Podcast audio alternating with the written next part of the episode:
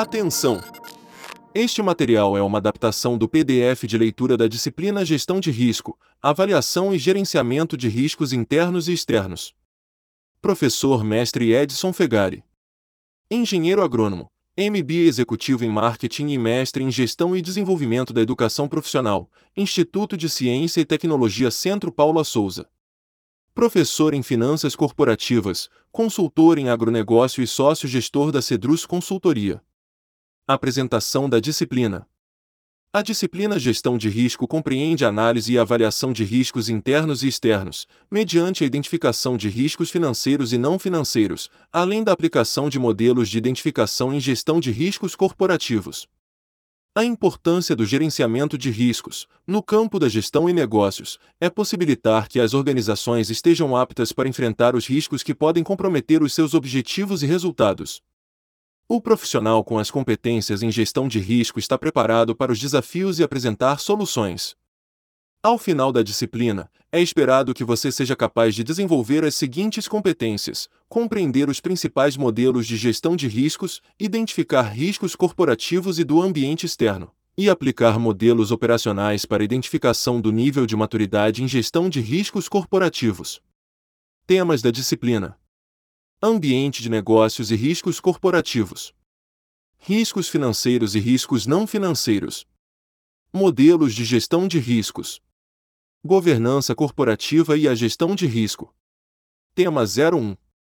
Ambiente de negócios e riscos corporativos. Neste tema, vamos falar sobre a importância de conhecer e analisar o ambiente de negócios, bem como os riscos externos às empresas, utilizando conceitos, metodologias e ferramentas aplicáveis no contexto empresarial. Para desenvolver esse estudo, vamos abordar os fundamentos para análise de conjuntura, os métodos e práticas para a construção de cenários, os cenários econômicos nacionais e internacionais, o processo de planejamento estratégico e a análise interna e seus riscos internos. Além disso, vamos explorar as vantagens competitivas das empresas em cenário de concorrência de mercado e como fazer uso dos modelos e das ferramentas para a tomada de decisões financeiras e de investimentos. Então, começaremos falando de fundamentos para análise de conjuntura. Vamos lá? Fundamentos para análise de conjuntura. Qual a importância em conhecer o contexto de uma situação e os seus fundamentos para elaborar uma boa análise de conjuntura? Para começar, vamos abordar algumas dimensões de uma análise de conjuntura, como, por exemplo, a análise sociocultural, que envolve as questões de estrutura de distribuição de renda e rendimento médio dos consumidores, hábitos de consumo das famílias, papel da religião na sociedade, modos e costumes, entre outros. A análise burocrática legal, que explica como ocorre a intervenção do governo na sociedade, envolvendo a legislação tributária, trabalhista, previdenciária, etc. e a análise da conjuntura econômica, a qual iremos explorar em mais detalhes, por tratar-se de tema de interesse da disciplina. A dimensão da análise da conjuntura econômica é a mais disseminada, uma vez que podemos acompanhá-la por diversas mídias, como TV, jornal, internet, redes sociais, revistas, para o entendimento macro e atualização da agenda do dia a dia. Para o conhecimento e melhor entendimento dos fundamentos em questão, entretanto, é recomendável buscar a mídia especializada no assunto e a vasta e renomada produção acadêmica disponível, em grande parte gratuita e de fácil acesso para a pesquisa. Inicialmente, é importante fazer uma boa análise do contexto da situação, isso significa observar e delimitar o âmbito no qual será realizado o seu objeto de estudo ou pesquisa. Desse modo, a análise tem como finalidade identificar quais os desafios e oportunidades que se colocam ao ambiente de negócios. Como exemplo do conceito e os fundamentos para análise de um indicador econômico, o Produto Interno Bruto, de acordo com o IBGE, 2023, é um indicador síntese de uma economia que ajuda a compreender um país, mas não expressa importantes fatores, como distribuição de renda, qualidade de vida, educação e saúde. Um país tanto pode ter um PIB pequeno e ostentar um altíssimo padrão de vida, como registrar um PIB alto e apresentar um padrão de vida relativamente baixo. A figura 1, que você encontra no nosso e-book, mostra o ranking das 10 maiores economias mundiais no ano de 2023 e evidencia a concentração de poder econômico de Estados Unidos e China em relação aos demais países listados. Sugiro a leitura da análise dos demais indicadores econômicos que refletem o comportamento da economia em relação ao nível de atividade econômica, inflação, emprego e renda, juros e crédito, política fiscal, setor externo, entre outros. Dessa forma, empresários e empreendedores podem tomar as suas decisões financeiras de forma mais assertiva com base nos resultados da análise da conjuntura econômica, o que contribui para elucidar os riscos inerentes a cada atividade econômica. Ficou claro para você? Agora, vamos conhecer os métodos e práticas para a construção de cenários. Modelos e práticas para a construção de cenários. Qual a importância para as empresas em construir cenários? É importante ressaltar que o principal objetivo da construção de cenários é apoiar os gestores no processo de tomada de decisões. Além de fazer parte do planejamento estratégico, as empresas poderão usar esse instrumento para identificar fatores ambientais de riscos e oportunidades e apresentar soluções para esses diferentes contextos. Vamos entender como construir um cenário? Mãos à obra! Inicialmente, precisamos nos planejar e definir alguns passos importantes nessa iniciativa, a sua jornada. Pense em etapas lógicas e sequenciais que, ao final da construção, o resultado seja uma peça prática para execução e comunicação com todos os envolvidos no processo ou projeto. Lembre-se que o seu olhar deve estar voltado ao futuro, use a sua criatividade e o bom senso. Para começar, a bússola indicará o caminho a seguir que esteja alinhado com os objetivos da empresa definidos no planejamento estratégico para os anos vindouros. A partir daí, é preciso avaliar e identificar os fatores que possam impactar a empresa a longo prazo, levando em consideração as tendências de mercado e mudanças no ambiente de negócios. Para exemplificar, faça uso da análise pestal para identificar os fatores ambientes externos, pestal, político, econômico, social, tecnológico, ambiental e legal. É interessante você revisitar esse tema nas disciplinas que trataram do assunto no curso lembrando que a construção de cenários nos trará uma visão ampliada do contexto de mercado, porém, vamos ajustar a lente e focar nos riscos inerentes no ambiente de negócios que afetam as empresas e seus acionistas, investidores e gestores, ou seja, os riscos corporativos. Desse modo, considerando os riscos corporativos provenientes do ambiente externo, deve-se avaliar uma combinação de fatores que geram impactos e incertezas e sua severidade. Essa avaliação permitirá criar e descrever os cenários, e, considerando as tendências, projetar cenários otimistas, realistas e conservadores. Para ilustrar, os profissionais que atuam no mercado financeiro e mercado de capitais, como gestores de fundos de investimentos, fazem uso dos modelos e ferramentas de análise de cenários para tomar as melhores decisões de investimentos. Vale a pena lembrar do caso da falência do Silicon Valley Bank, que tinha como principais clientes startups que abriam contas para receber valores de venture capital ou capital de risco para viabilizar o seu crescimento, e, como contrapartida, os investidores tinham oportunidades interessantes de rentabilidade. Entretanto, o aumento dos juros nos Estados Unidos teve efeitos negativos para a posição do banco e inviabilizou a sua operação.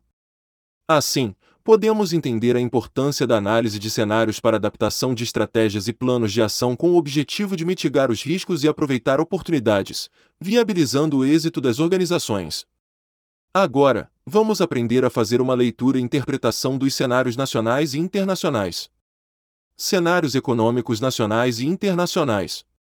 Com o processo de globalização da economia, como analisar os riscos, ameaças e oportunidades nos cenários econômicos nacionais e internacionais? O cenário econômico atual é bastante complexo e heterogêneo, o que gera incertezas e oportunidades nos diferentes setores da economia global e local. Dessa forma, cabe ressaltar o aprendizado com a pandemia de Covid-19 em nível nacional e internacional. Como sabemos, os organismos internacionais de saúde são responsáveis por controlar os riscos sanitários de endemias e pandemias, em escala mundial. Porém, tais mecanismos de controle, monitoramento e vigilância não impediram a ocorrência da pandemia e suas graves consequências no cenário econômico mundial. A figura 2, que você encontra no nosso e-book, ilustra o impacto negativo do PIB nas principais economias mundiais, incertezas, por conta das mazelas causadas pela Covid, com exceção da China que continuou mantendo ativa sua cadeia de suprimentos ao mundo. Oportunidades.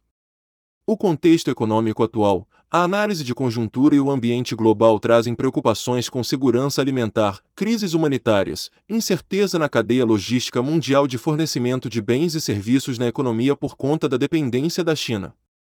Portanto, tem-se o final de um longo ciclo global favorável de inflação e juros baixos e maior endividamento público das nações, por conta de programas sociais emergenciais para conter a crise mundial ocasionada pela Covid.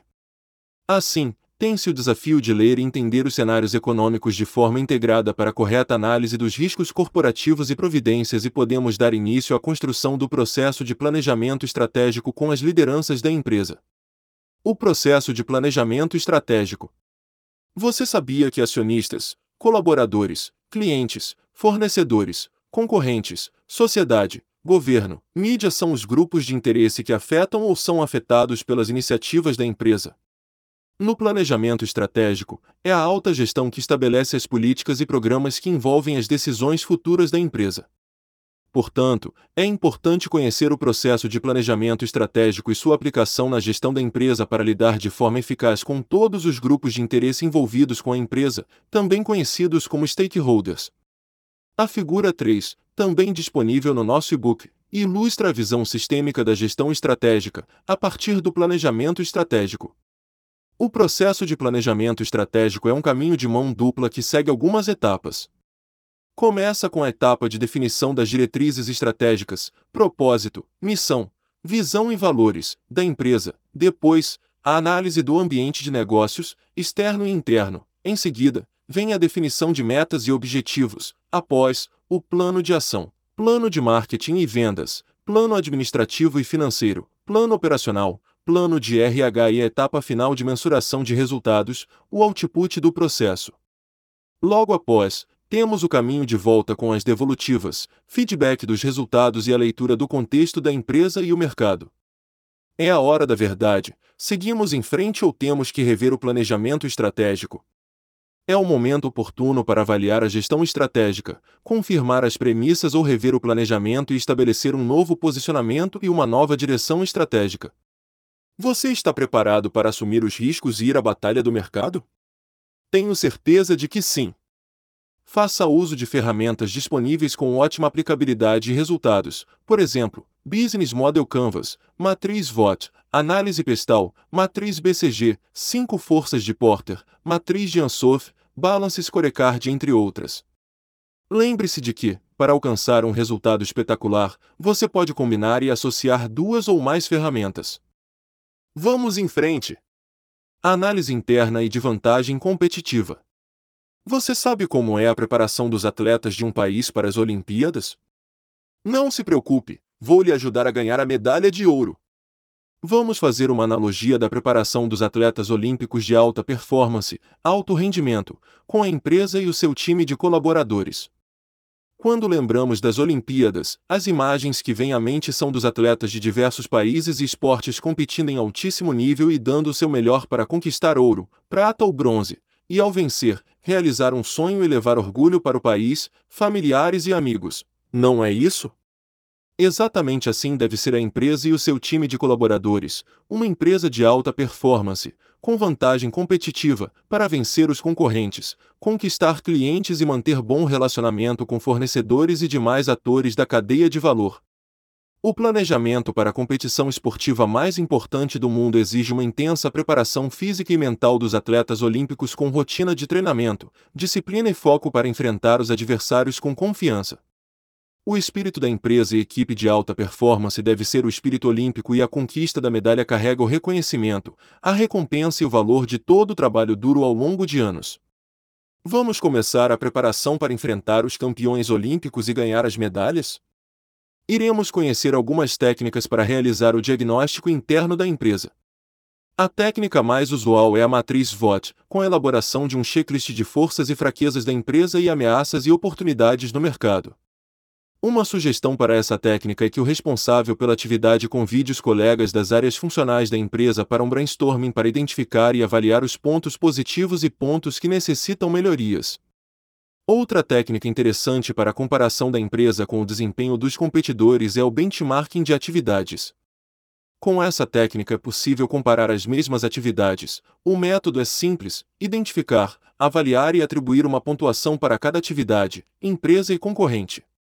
Na técnica de análise de recursos, capacidades e competências, é hora de aplicar o plano de RH estratégico que foi definido lá no planejamento estratégico da empresa. O valor estará em aplicar as competências essenciais da empresa, em outras palavras, o que a empresa e seus colaboradores fazem com excelência. Estamos prontos! E, agora, como buscar a vantagem competitiva para ganhar a competição no mercado?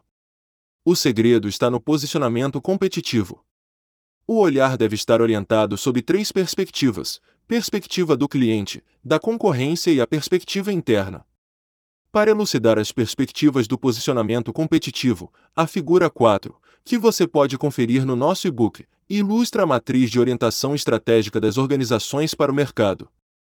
Em geral, as empresas estão olhando para si mesmas e desenvolvem uma miopia vivendo das glórias do passado. Em um ambiente desafiador e em constante transformação, o risco de ficar fora do mercado é alto e real. O olhar orientado para o cliente deve ser tratado com cautela. Percebe-se um exagero das empresas em querer superar as expectativas do cliente a todo momento. Será que o cliente perceberá o valor e estará disposto a pagar o preço justo? Os riscos de a conta não fechar e de a empresa ficar no prejuízo são elevados, tendo que assumir os custos e despesas, o que pode comprometer a continuidade dos seus negócios. No caso de estar olhando para o concorrente, cuidado! Não fique o tempo todo tentando copiar e seguir os passos dele. Você deve focar no que faz com excelência e não perder de vista o mais importante que é o seu cliente. Por fim, orientação para o mercado é uma combinação das três perspectivas de posicionamento anteriores com o objetivo de alcançar a almejada vantagem competitiva sustentável perante os concorrentes. Vamos lá! Veja se faz sentido para você.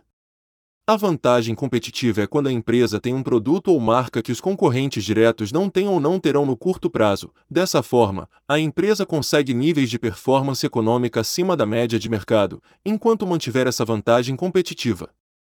Chegamos ao final do capítulo. Agora você é capaz de analisar o ambiente de negócios e os riscos corporativos e tomar as melhores decisões para alcançar o sucesso dos seus projetos. Parabéns, você conquistou a medalha de ouro.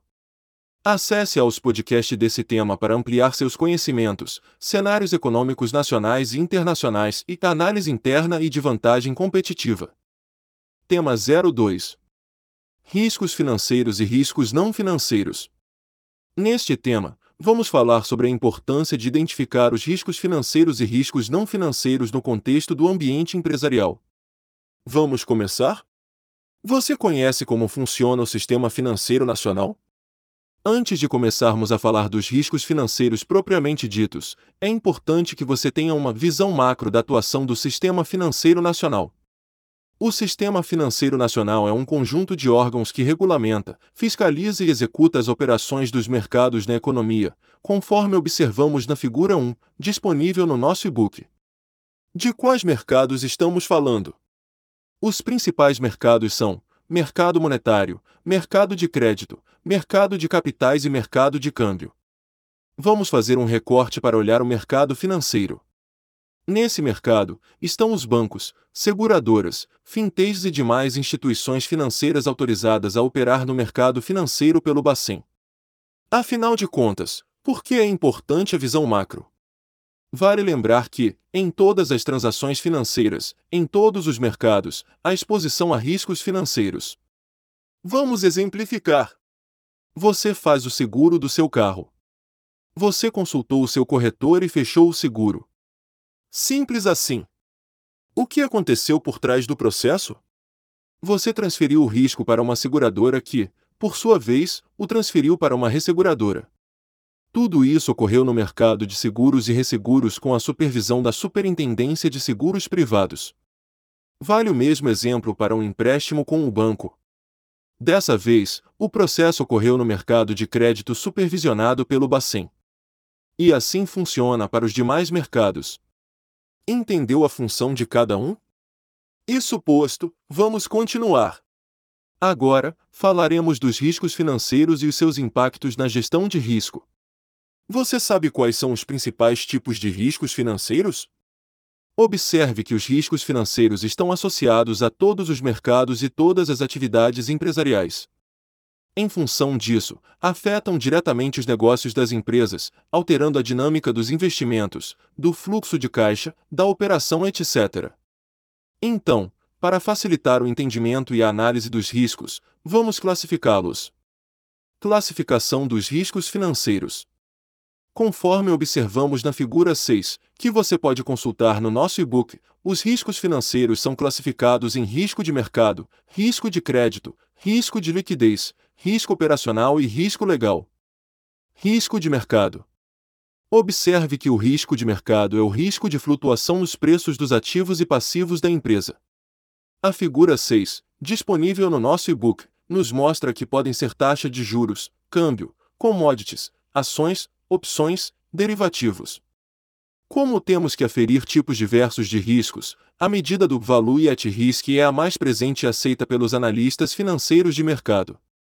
A metodologia mensura o quanto uma carteira de um fundo de investimento pode perder em valor de mercado dentro de um determinado período.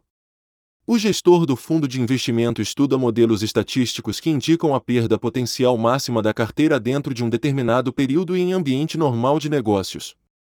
Por exemplo, um fundo de investimento tem um VAR de 1%, com 95% de confiança, indicação do modelo estatístico, lembra dele. Isso quer dizer que o fundo pode perder 1% em um dia, com 95% de confiança, em outras palavras, 95% de chance da perda de 1% de ocorrer. Lembre-se que o VAR é uma ferramenta de gestão de risco que indica ao investidor o quanto seu dinheiro está em risco em um determinado fundo. Risco de crédito. Vamos entender o risco de crédito com um exemplo do cotidiano das pessoas e das empresas. Quando as pessoas fazem compras no comércio com pagamento parcelado no cartão de crédito ou no boleto bancário, o comerciante corre o risco do cliente não pagar e dar o calote. Nessa situação, o comerciante está exposto a um risco de crédito. Vale a mesma situação para as empresas, nas transações comerciais, fornecedores e clientes, e nos empréstimos bancários. Em geral, as empresas demandam crédito de curto prazo para as necessidades do caixa e crédito de longo prazo para realizar investimentos e viabilizar o seu crescimento. Como fazer para evitar as perdas com crédito? As empresas autorizadas pelo Bacen para operar no crediário possuem áreas de crédito e cobrança. Todas têm um processo de crédito. No processo, o ciclo de crédito é composto por análise, aprovação, concessão, monitoramento e recebimento. Então, para evitar as perdas com crédito, usam modelos de classificação de riscos, adotam critérios de rating de crédito, fazem consultas às centrais de proteção ao crédito, como SPC, Serasa Experiente, etc. O objetivo é ter uma boa gestão dos índices de inadimplência de clientes e mitigar os riscos de crédito. Por fim, o risco de crédito é o risco da perda econômica decorrente do risco da parte devedora não cumprir com suas obrigações contratuais. Risco de liquidez. Você sabe como o risco de liquidez pode impactar os investimentos e o fluxo de caixa das empresas? A figura 6, disponível no e-book, nos mostra o risco de liquidez de ativos e o risco de liquidez de fluxo de caixa. O risco de liquidez de um ativo é não conseguir transacionar o papel no mercado no prazo desejado. Muitas vezes, o investidor aceita um deságio no valor do ativo para conseguir liquidar a operação de venda. Entendeu por que ficar atento? O risco de liquidez de fluxo de caixa é quando faltam recursos financeiros e a empresa não consegue cumprir com os pagamentos. Imagine uma indústria com muitos funcionários que consegue cumprir com a folha de pagamentos. O risco de uma paralisação e uma greve é elevado, não acha? Então, como agir para evitar os impactos do risco de liquidez? No caso do risco de liquidez de ativos, estude o papel antes de comprar. Em geral, títulos de baixa liquidez oferecem maiores rentabilidades, e, muitas vezes, o investidor entusiasmado com a rentabilidade não observa a liquidez. Leia os prospectos, disclaimers, regulamentos, etc. E, no caso do risco de liquidez de fluxo de caixa, um bom planejamento financeiro e do capital de giro da empresa resolve o problema. Risco de subscrição. Você conhece alternativas para impulsionar o crescimento da sua empresa? Vamos conhecer o mercado de ações e encontrar um caminho por lá.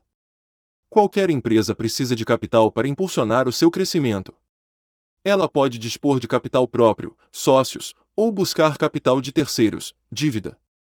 Uma alternativa é o mercado acionário, se a empresa estiver preparada para abertura de capital na bolsa de valores. Essa é uma alternativa para empresas em crescimento, de startups a corporações. O instrumento financeiro é a subscrição de capital. Como isso funciona? Subscrição de ações é o ato de aumentar o capital social da empresa por meio de emissão de novas ações. Há uma oferta pública de ações na bolsa de valores e a empresa transfere parte de seu controle acionário aos novos investidores, compradores. No mundo das startups, é muito comum se falar em IPO? Já ouviu falar? Quando a startup chega no seu auge, muitas vezes, tornando-se um unicórnio, valor de mercado de um bilhão de dólares, faz-se a abertura do capital na bolsa. Como essa oferta se realiza pela primeira vez, chamamos de oferta pública inicial, em inglês, Initial Public Offering, IPO, como é mais conhecida. Mas, afinal, qual a vantagem da abertura de capital? A principal vantagem é capitalizar a empresa para financiar o seu crescimento, com novos projetos, melhoria de processos, tecnologia, inovação, etc. O ambiente de negócios é muito competitivo e modernizar a empresa é uma questão de sobrevivência no mercado. Vamos ao que interessa. E como o um montante de recursos de capital chega no caixa da empresa? Para isso, precisamos entender o que é mercado primário e mercado secundário.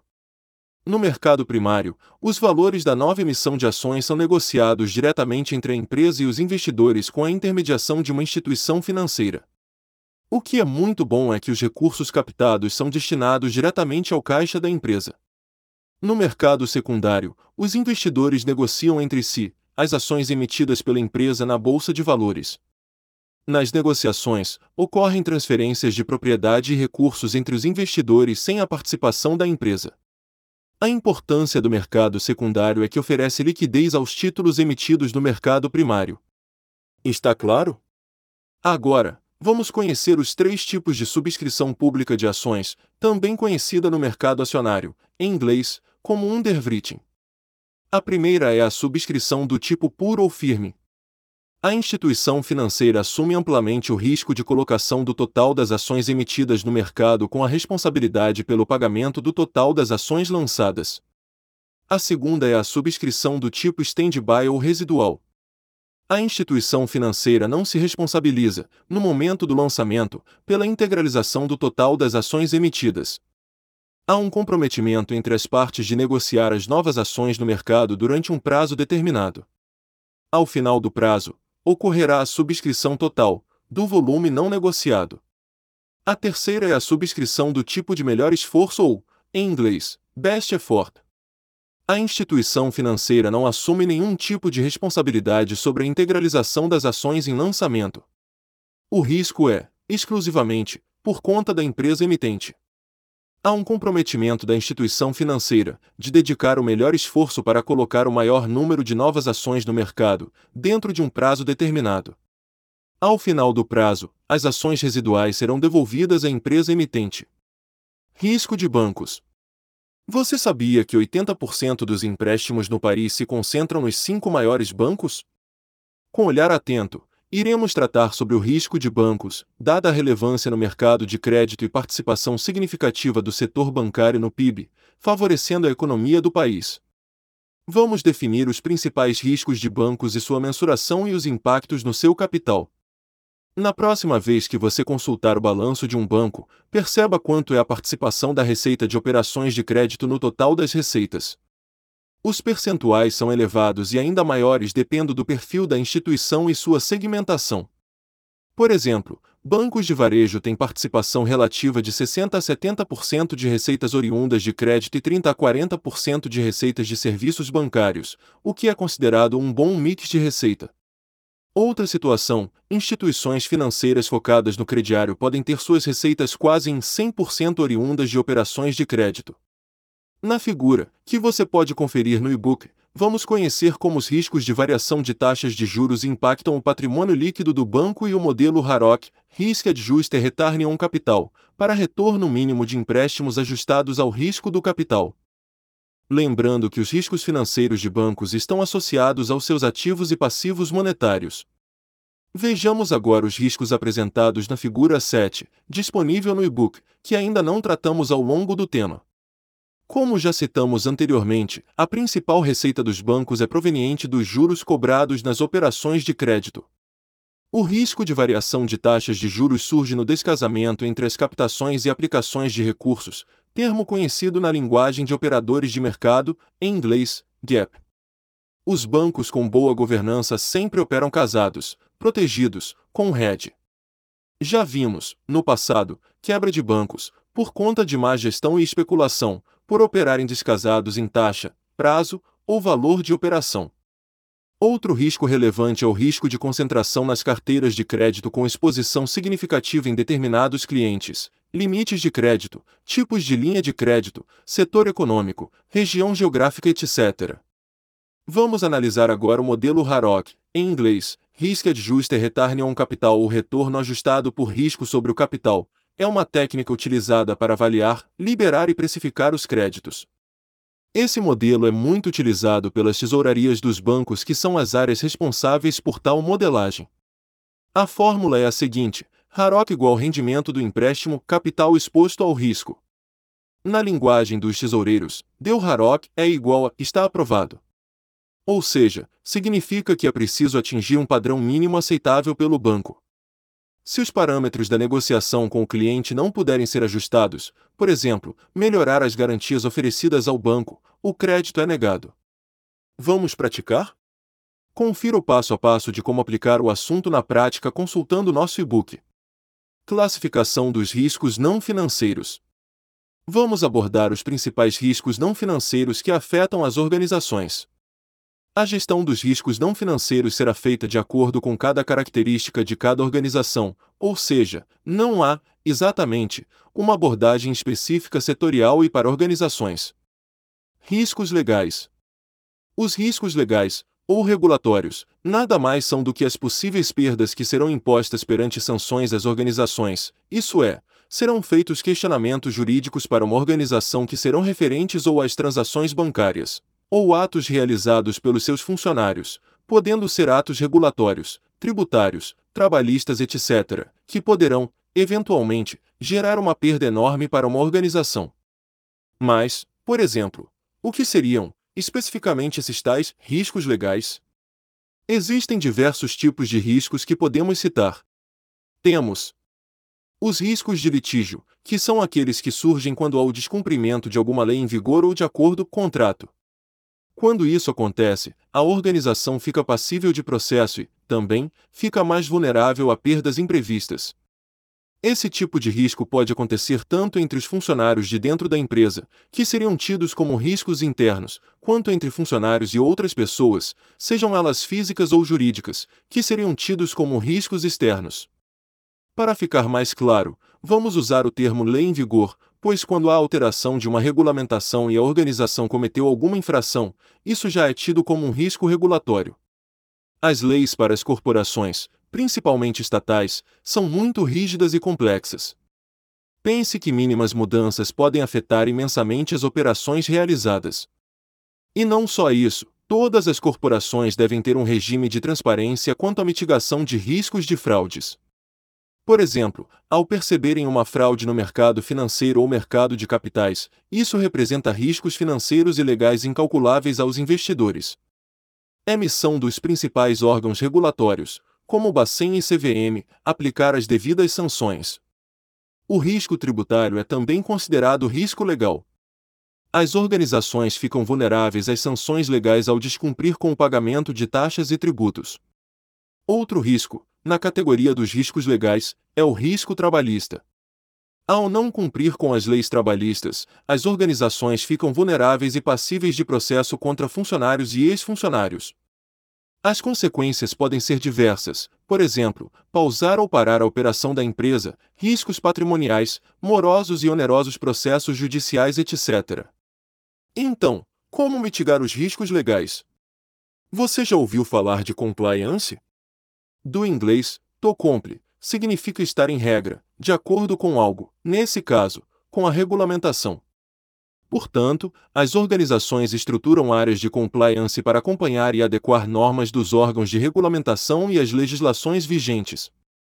Na prática, a equipe de compliance deve estar vigilante e atenta para que não haja infrações que possam impactar a empresa hoje e no futuro. As regras valem para ambos, a pessoa jurídica e as pessoas físicas que trabalham na empresa. E, caso você esteja se perguntando, podem existir várias equipes de compliance? A resposta é sim.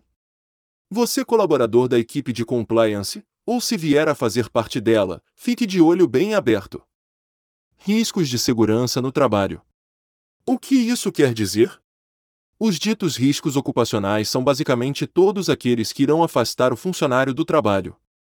Os motivos podem ser por algum tipo de situação não saudável que o funcionário enfrentou no ambiente de trabalho e veio a lhe causar algum dano à saúde ou sua integridade física.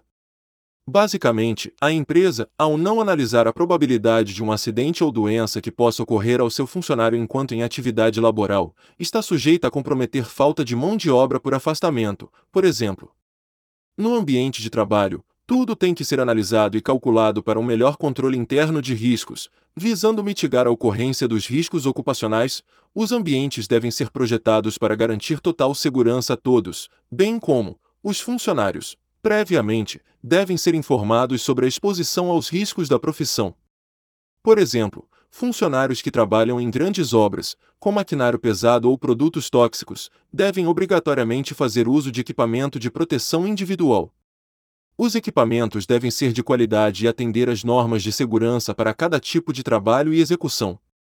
As organizações devem estabelecer políticas internas para estar em conformidade com a segurança e saúde do trabalho, que é o conjunto de normas e procedimentos legais exigidos tanto às empresas quanto seus funcionários.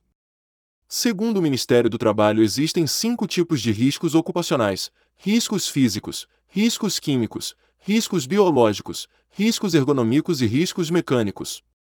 Os riscos físicos são literalmente qualquer coisa que possa ferir um trabalhador, por exemplo, um dano físico causado ao funcionário por utilizar uma máquina ou equipamento, danos de exposição a elevados ruídos, podendo trazer perda parcial ou total de audição. Os riscos químicos são aqueles que acontecem quando o funcionário exposição é exposto a produtos químicos, em diferentes níveis de toxicidade, e pode ocasionar prejuízo à saúde. Os riscos biológicos, por exemplo, em hospitais, onde os profissionais de saúde estão expostos à contaminação por vírus, bactérias e todos os tipos de doenças. Por sua vez, os riscos ergonômicos são aqueles decorrentes de tensões no corpo do trabalhador, como esforço físico demasiado, postura incorreta, passar muito tempo sentado ou em pé, que podem causar lesões. E, por último, os riscos mecânicos, aqueles que acontecem devido a algo, não são um risco em si, como em condições de trabalho inapropriadas que possam ocasionar acidentes do trabalho. O exemplo clássico é a falta de fornecimento de EPIs aos funcionários pela empresa, ou a falta de uso do EP pelo funcionário, ambos podem causar riscos. Outros exemplos são acidentes por condições precárias de trabalho na empresa ou risco de queda, fraturas, choques elétricos pela falta de uso de EP pelos funcionários. Para prevenir, é necessário ter uma boa organização, funcionários treinados para supervisionar os possíveis riscos e uma equipe de compliance trabalhista. Isso tudo é essencial para o bom funcionamento das organizações, principalmente as grandes empresas, em função da complexidade de sua operação. Lembrando que as empresas ficam expostas a processos judiciais sempre que os riscos ocupacionais possam ocasionar danos aos funcionários. Há milhões de processos de riscos ocupacionais em curso nos tribunais de justiça em todo o país. Riscos de segurança física. Quando pensamos em segurança física, imaginamos a imagem de um fluxo de pessoas dentro de uma organização. As organizações têm a responsabilidade civil de garantir a segurança física no seu ambiente interno e entorno. Como funciona? é o controle de acesso e pessoas aos ambientes e equipamentos físicos, acesso aos edifícios, escadas rolantes, elevadores e demais.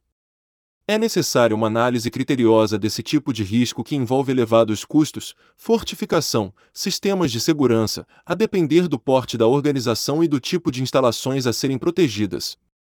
É importante compreender que todo sistema de segurança visa diminuir os riscos, pois eliminá-los totalmente, de fato, é pouco provável. Como estruturar um processo de mitigação de risco? Para começar, é interessante conhecer os tipos de segurança, física e lógica. A segurança física é uma disciplina antiga, remontando aos tempos dos vigiles urbani na antiga Roma. Os profissionais de segurança física costumavam ser vigilantes, forças de segurança ou militares. Com a evolução tecnológica, surgiu a segurança lógica, a qual é mais recente, relacionada ao surgimento dos computadores. A abordagem de segurança se tornou baseada em padrões e estudos complexos de engenharia. Os profissionais que atuam na área possuem habilidades em sistemas tecnológicos e engenharia. A partir de então, precisamos elencar os principais riscos das organizações: o acesso não autorizado de terceiros, a falta de controle ao acesso de visitantes, o furto de documentação, o roubo de identificação e a engenharia social.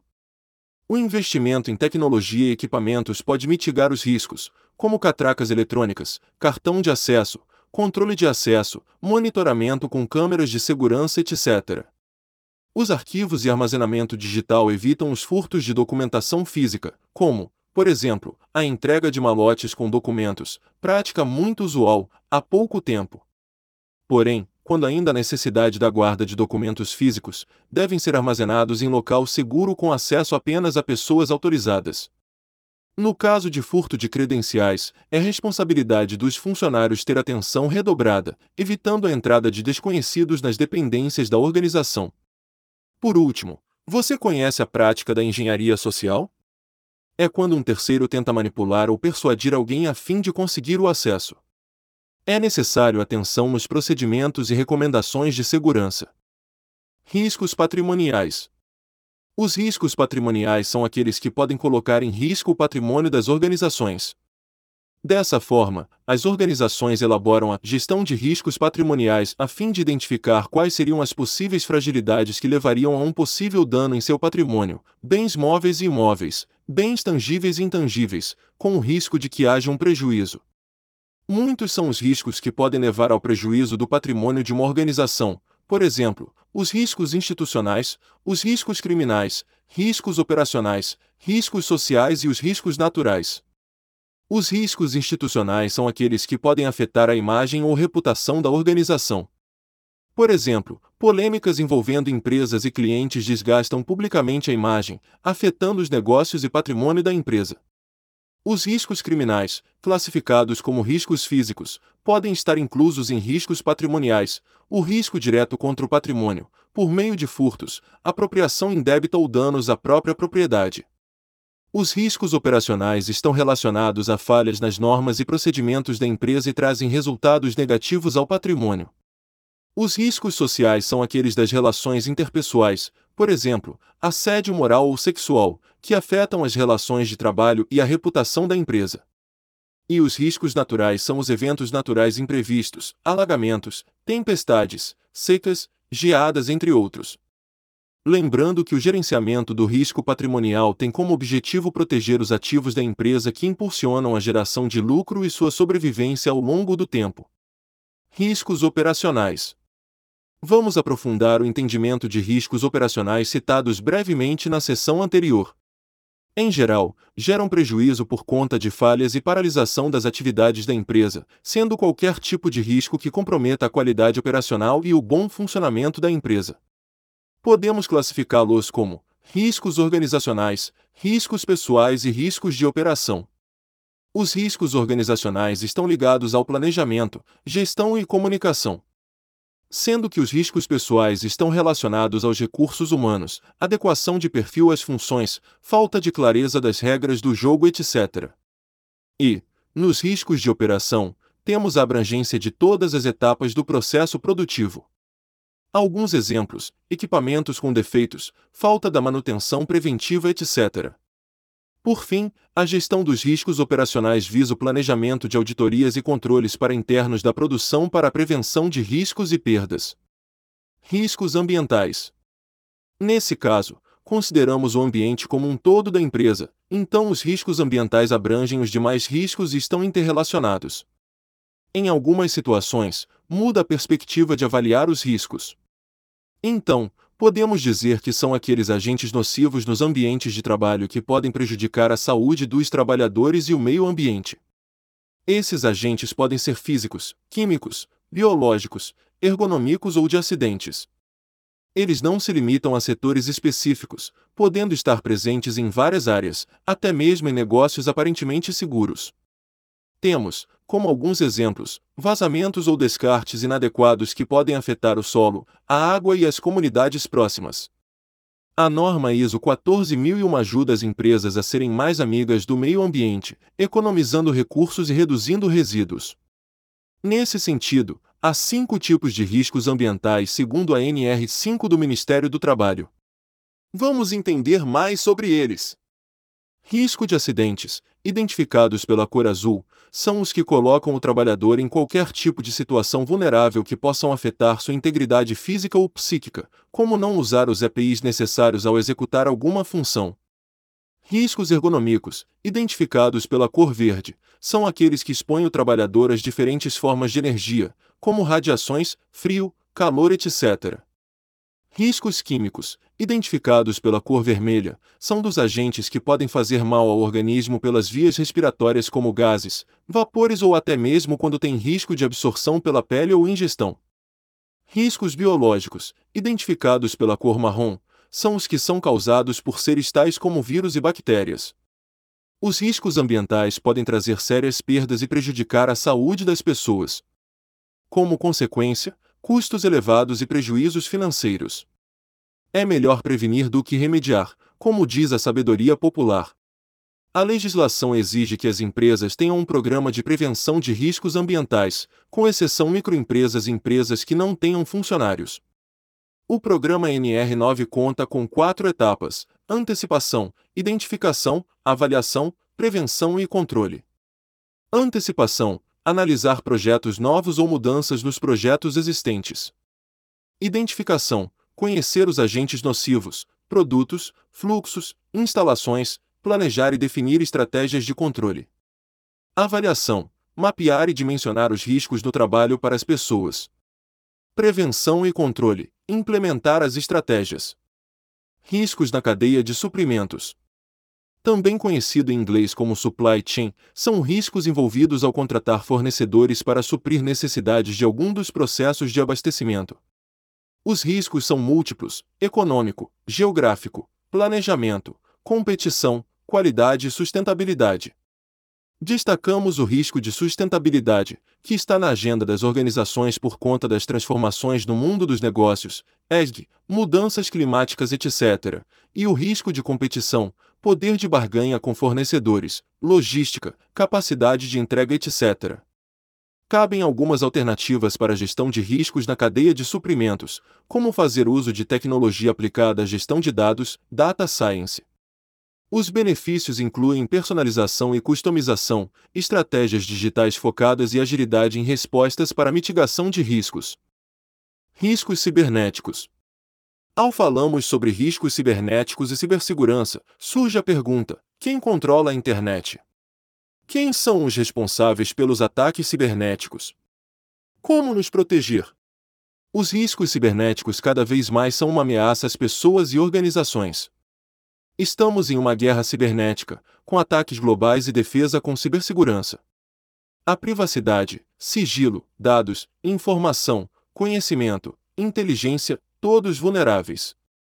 O noticiário nos alerta sobre os riscos de invasões cibernéticas com o eventual roubo de dados, aplicativos em nuvem, ransomware, inúmeras iniciativas a fim de se extorquir pessoas e organizações. No Brasil, a Lei Geral de Proteção de Dados surgiu com o intuito de regulamentar o mundo da internet. Essa lei aplica penalizações altas, dessa forma, incentiva organizações a buscarem melhor rede de proteção cibernética de dados. Alguns tipos de riscos cibernéticos: backdoor, phishing, spoofing, manipulação de URL, ataque DUS, ataque DUDOS, ataque DMA, e dropping, decoy, reutilização de credenciais e ataque de senhas.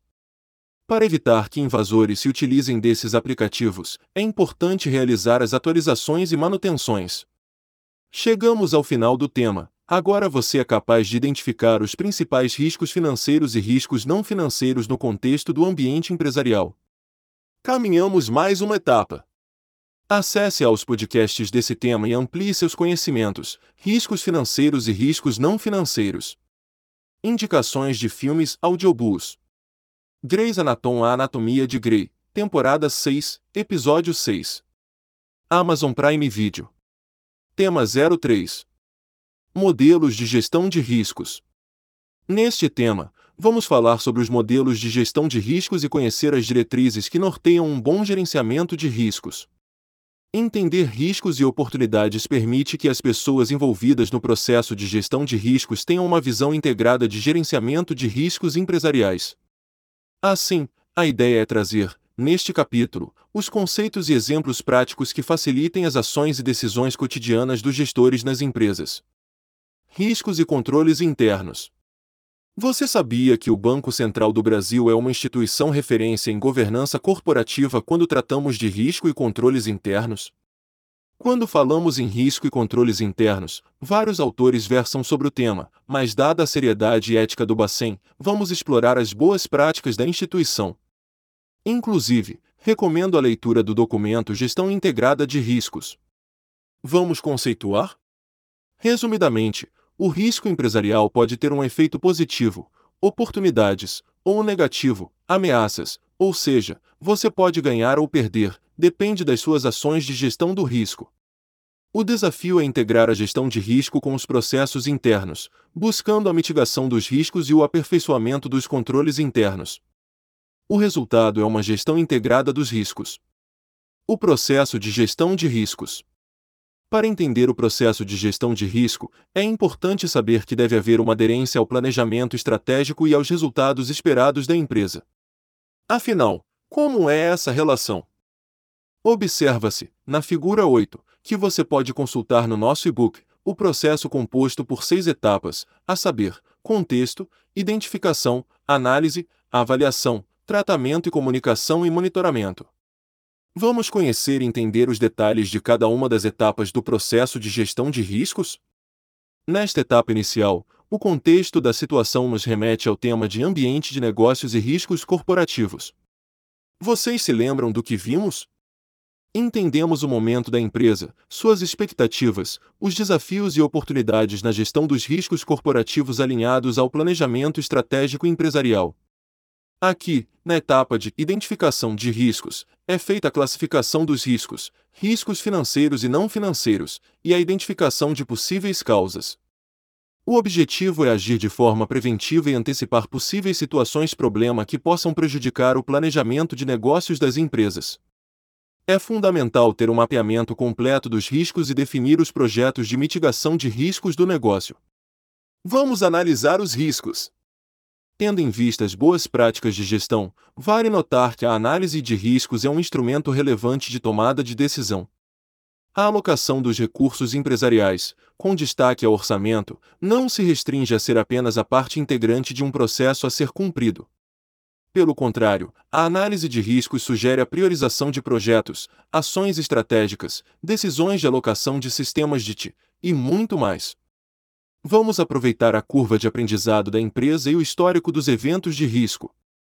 Então, vale a pena conhecer detalhes do comportamento dos riscos e visualizar tendências futuras. Qual a melhor maneira de organizar e estruturar a análise?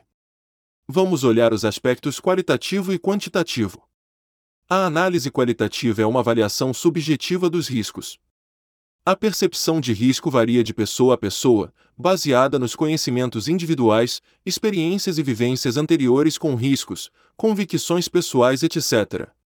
O foco da análise é priorizar os riscos com maior probabilidade de impactar os resultados se os riscos com menor impacto são registrados para observação e monitoramento futuro. Ficou claro? A análise quantitativa é objetiva, baseada em dados, a confiabilidade dos dados é o fator-chave para uma análise assertiva e confiável. Após a análise, temos a etapa de avaliação dos riscos. Imagine que você tenha recebido a atribuição para executar esta atividade.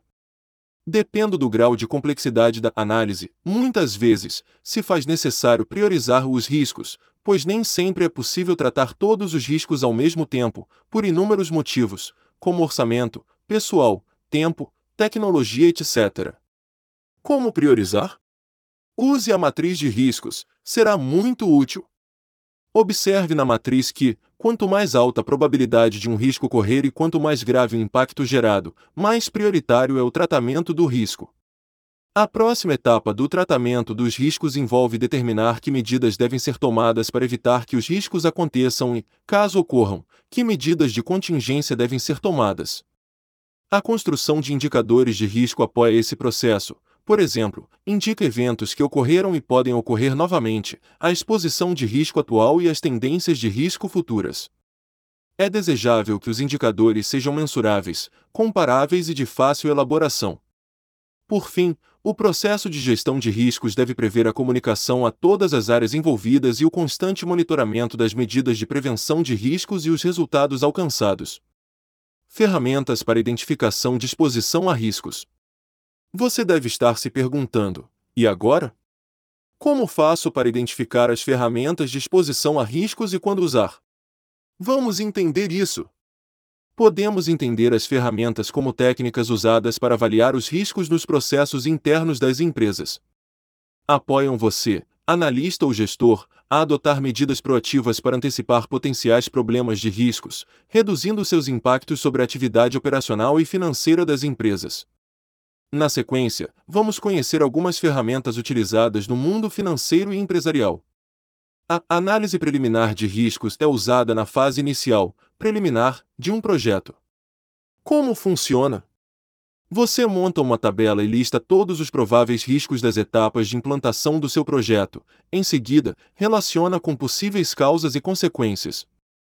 A análise é útil para definir medidas de prevenção e controle de riscos. Por exemplo, Imagine as primeiras conversas dos analistas do Banco Central envolvidos no projeto do PIX. Certamente, modelos de avaliação de riscos foram considerados, e por que não, o APR, para mensurar possíveis riscos de segurança e fraudes. Quem sabe, não é? Outra ferramenta de análise preliminar de riscos é um método baseado em perguntas hipotéticas que procura checar possíveis riscos que podem comprometer a operação de uma empresa, conhecido What If? ou ICE. É recomendável aplicar o método em reuniões de brainstorming fazendo perguntas específicas a especialistas das áreas da empresa envolvidas no projeto.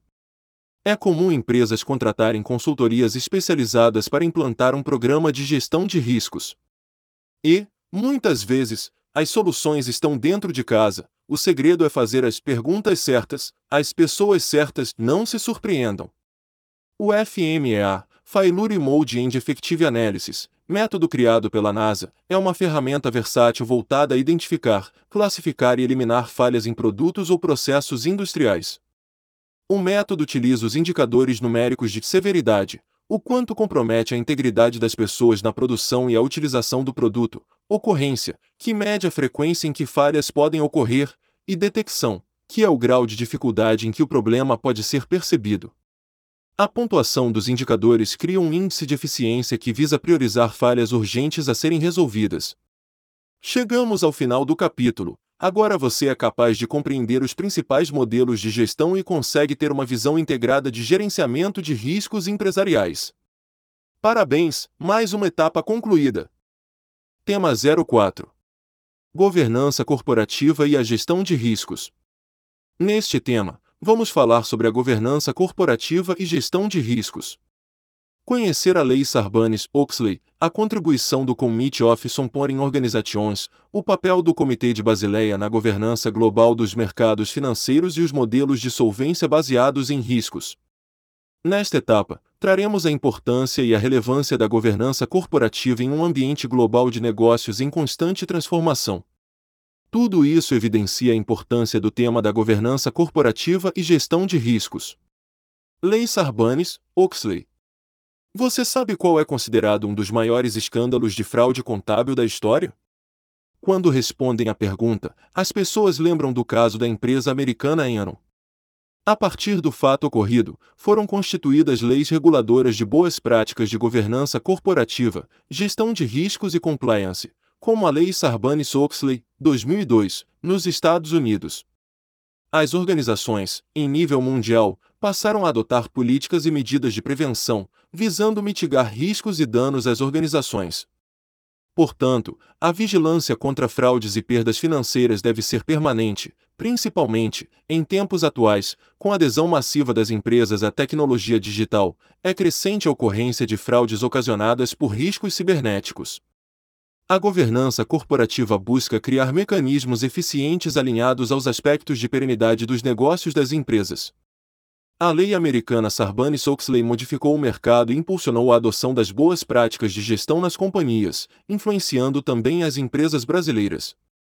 A gestão de riscos é um dos pilares da governança corporativa, como a gestão de riscos. É importante ter em mente que qualquer empresa ou projeto estão sujeitos a riscos. Os riscos bem gerenciados por meio da implementação de controles apropriados e eficazes e boa governança corporativa conduzem à viabilidade econômico-financeira das organizações. Aqui no Brasil, o case da Vale do Rio Doce serve como um aviso para que as organizações levem em consideração, com seriedade, os impactos sociais e ambientais em seus modelos de negócios e na tomada de decisões.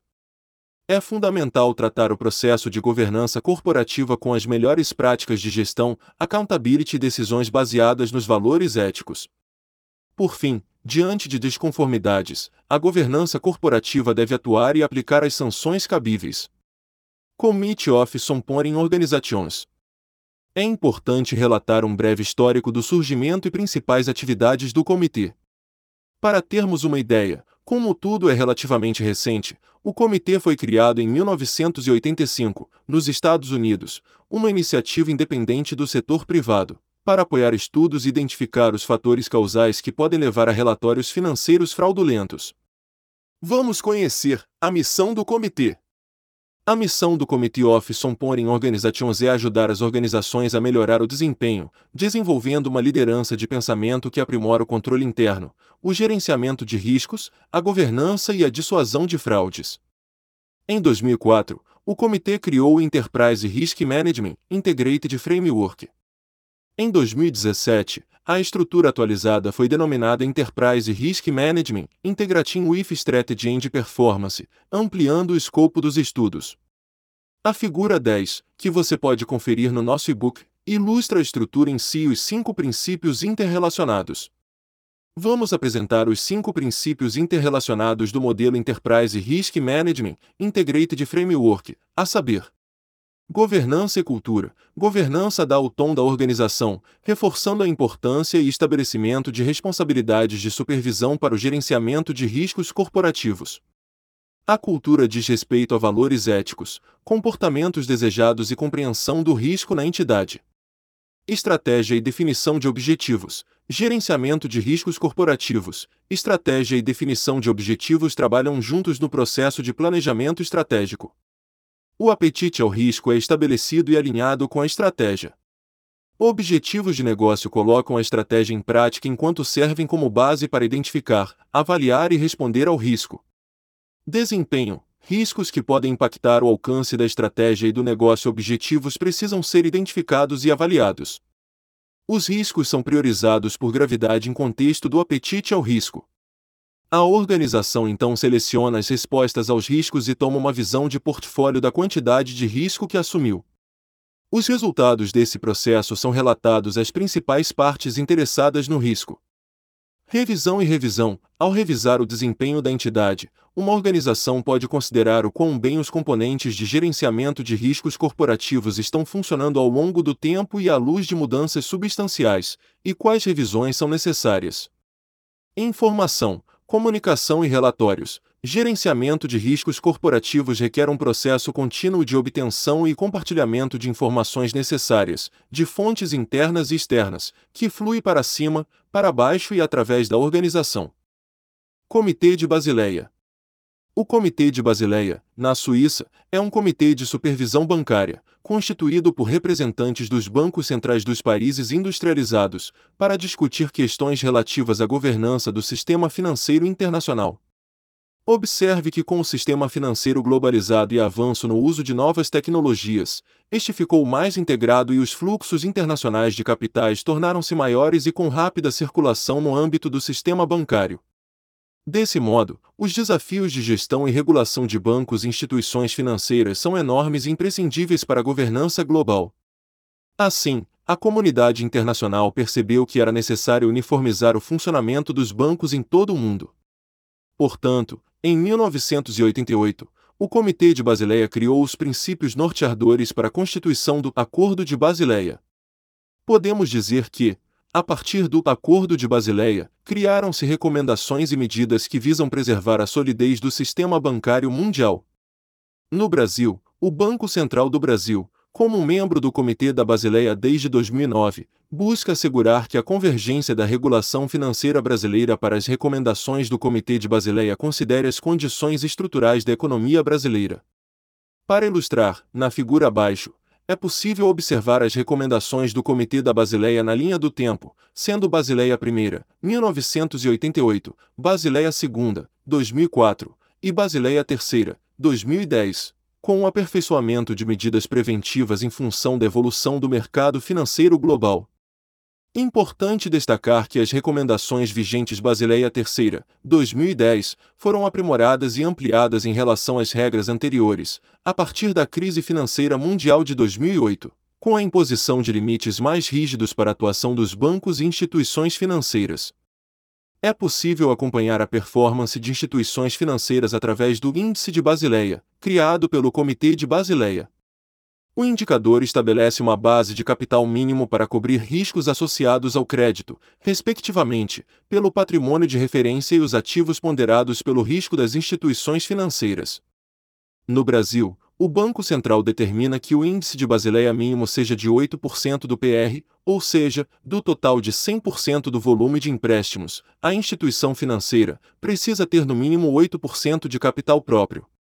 De acordo com o relatório de estabilidade financeira divulgado pelo Banco Central, o índice de Basileia do Sistema Financeiro Nacional foi de 16% em 2022. Isso demonstra uma postura mais conversadora das instituições financeiras nacionais com relação à concessão de crédito. Em contrapartida, as instituições financeiras estrangeiras que operam em mercados financeiros maduros, estas operam de forma alavancada com crédito, cumprindo o capital mínimo necessário exigido pelo Comitê de Basileia. Em geral, o fato ocorre devido aos melhores ratings de crédito dos respectivos países e empresas, o que por ora ainda não ocorre no Brasil e América Latina. Sob o ponto de vista prático, podemos utilizar o Índice de Basileia para analisar ações de bancos brasileiros e internacionais com o objetivo de avaliar os riscos e os retornos e serve como um instrumento para uma gestão eficiente de uma carteira de ativos financeiros, conforme estudado na disciplina Risco e Retorno, Mercado de Capitais, Modelos de Risco-Retorno e Gestão da Carteira Eficiente. Na próxima vez que estiver envolvido com alguma decisão de investimentos financeiros, lembre-se de analisar o Índice de Basileia. Commission for European Insurance and Occupational Pension Supervisors. A Comissão Europeia de Supervisão dos Seguros e Previdência, atenta com as consequências da crise financeira de 2007 a 2008, seguiu a mesma linha de atuação do Acordo Basileia III. Elaborou a diretiva de abordagem, subindo a régua para a solvência segundo. A regulamentação é destinada a seguradoras e previdência com orientações para melhorarem as práticas de controle e gestão de riscos envolvendo práticas de governança. O modelo de solvência baseado em riscos deve contemplar os requisitos de capital mínimo de solvência, a regulação e controles internos de riscos, e transparência na comunicação sobre situação financeira e solvência. Governança corporativa e gestão de riscos.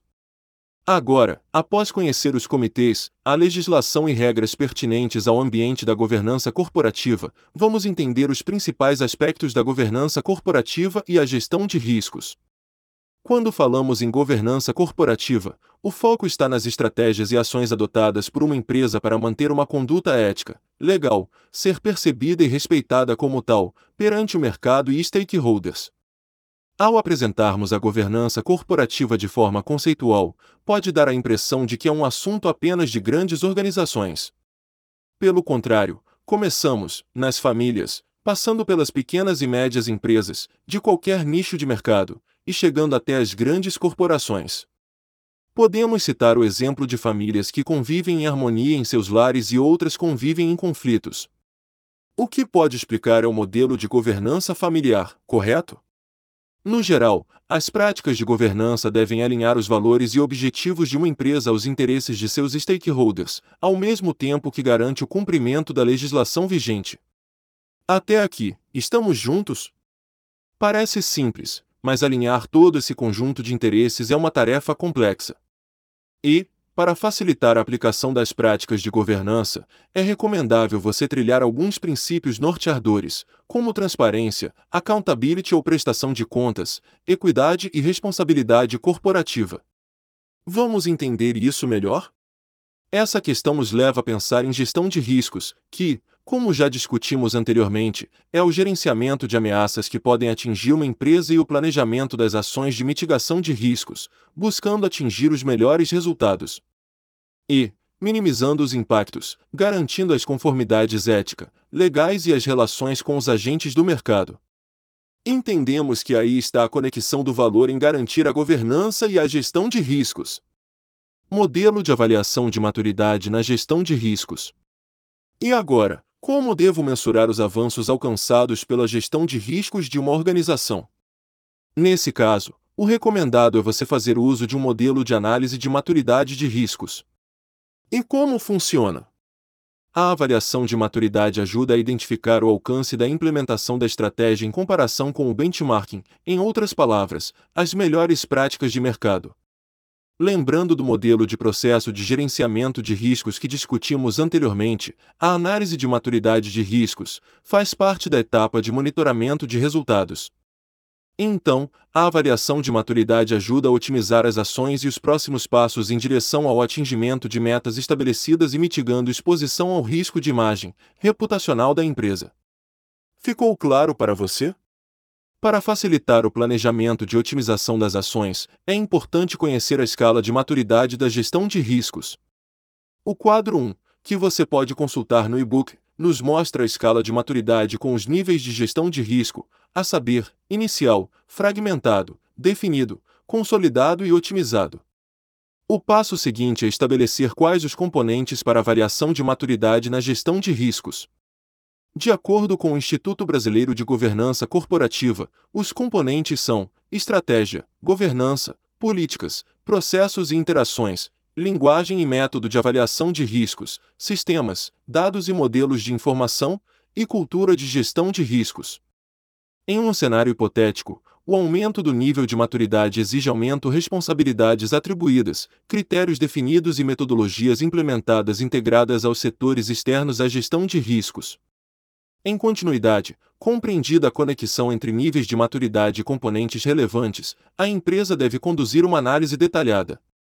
Com os resultados consolidados da análise, a empresa define um plano de ação específico para a combinação dos diferentes cenários. Finalizando esse tema sobre governança corporativa e a gestão de riscos, registramos uma mensagem para reflexão que consta no Código de Melhores Práticas de Governança Corporativa do IBGC. É fundamental que o Conselho de Administração cumpra o papel de guardião dos princípios, valores, objeto social e sistema de governança da organização, sendo seu principal componente, além de decidir os rumos estratégicos do negócio. Para ampliar o entendimento sobre o tema, acesse aos podcasts as contribuições do Instituto Brasileiro de Governança Corporativa, IBGC, para o desempenho sustentável das organizações e Comitê de Basileia.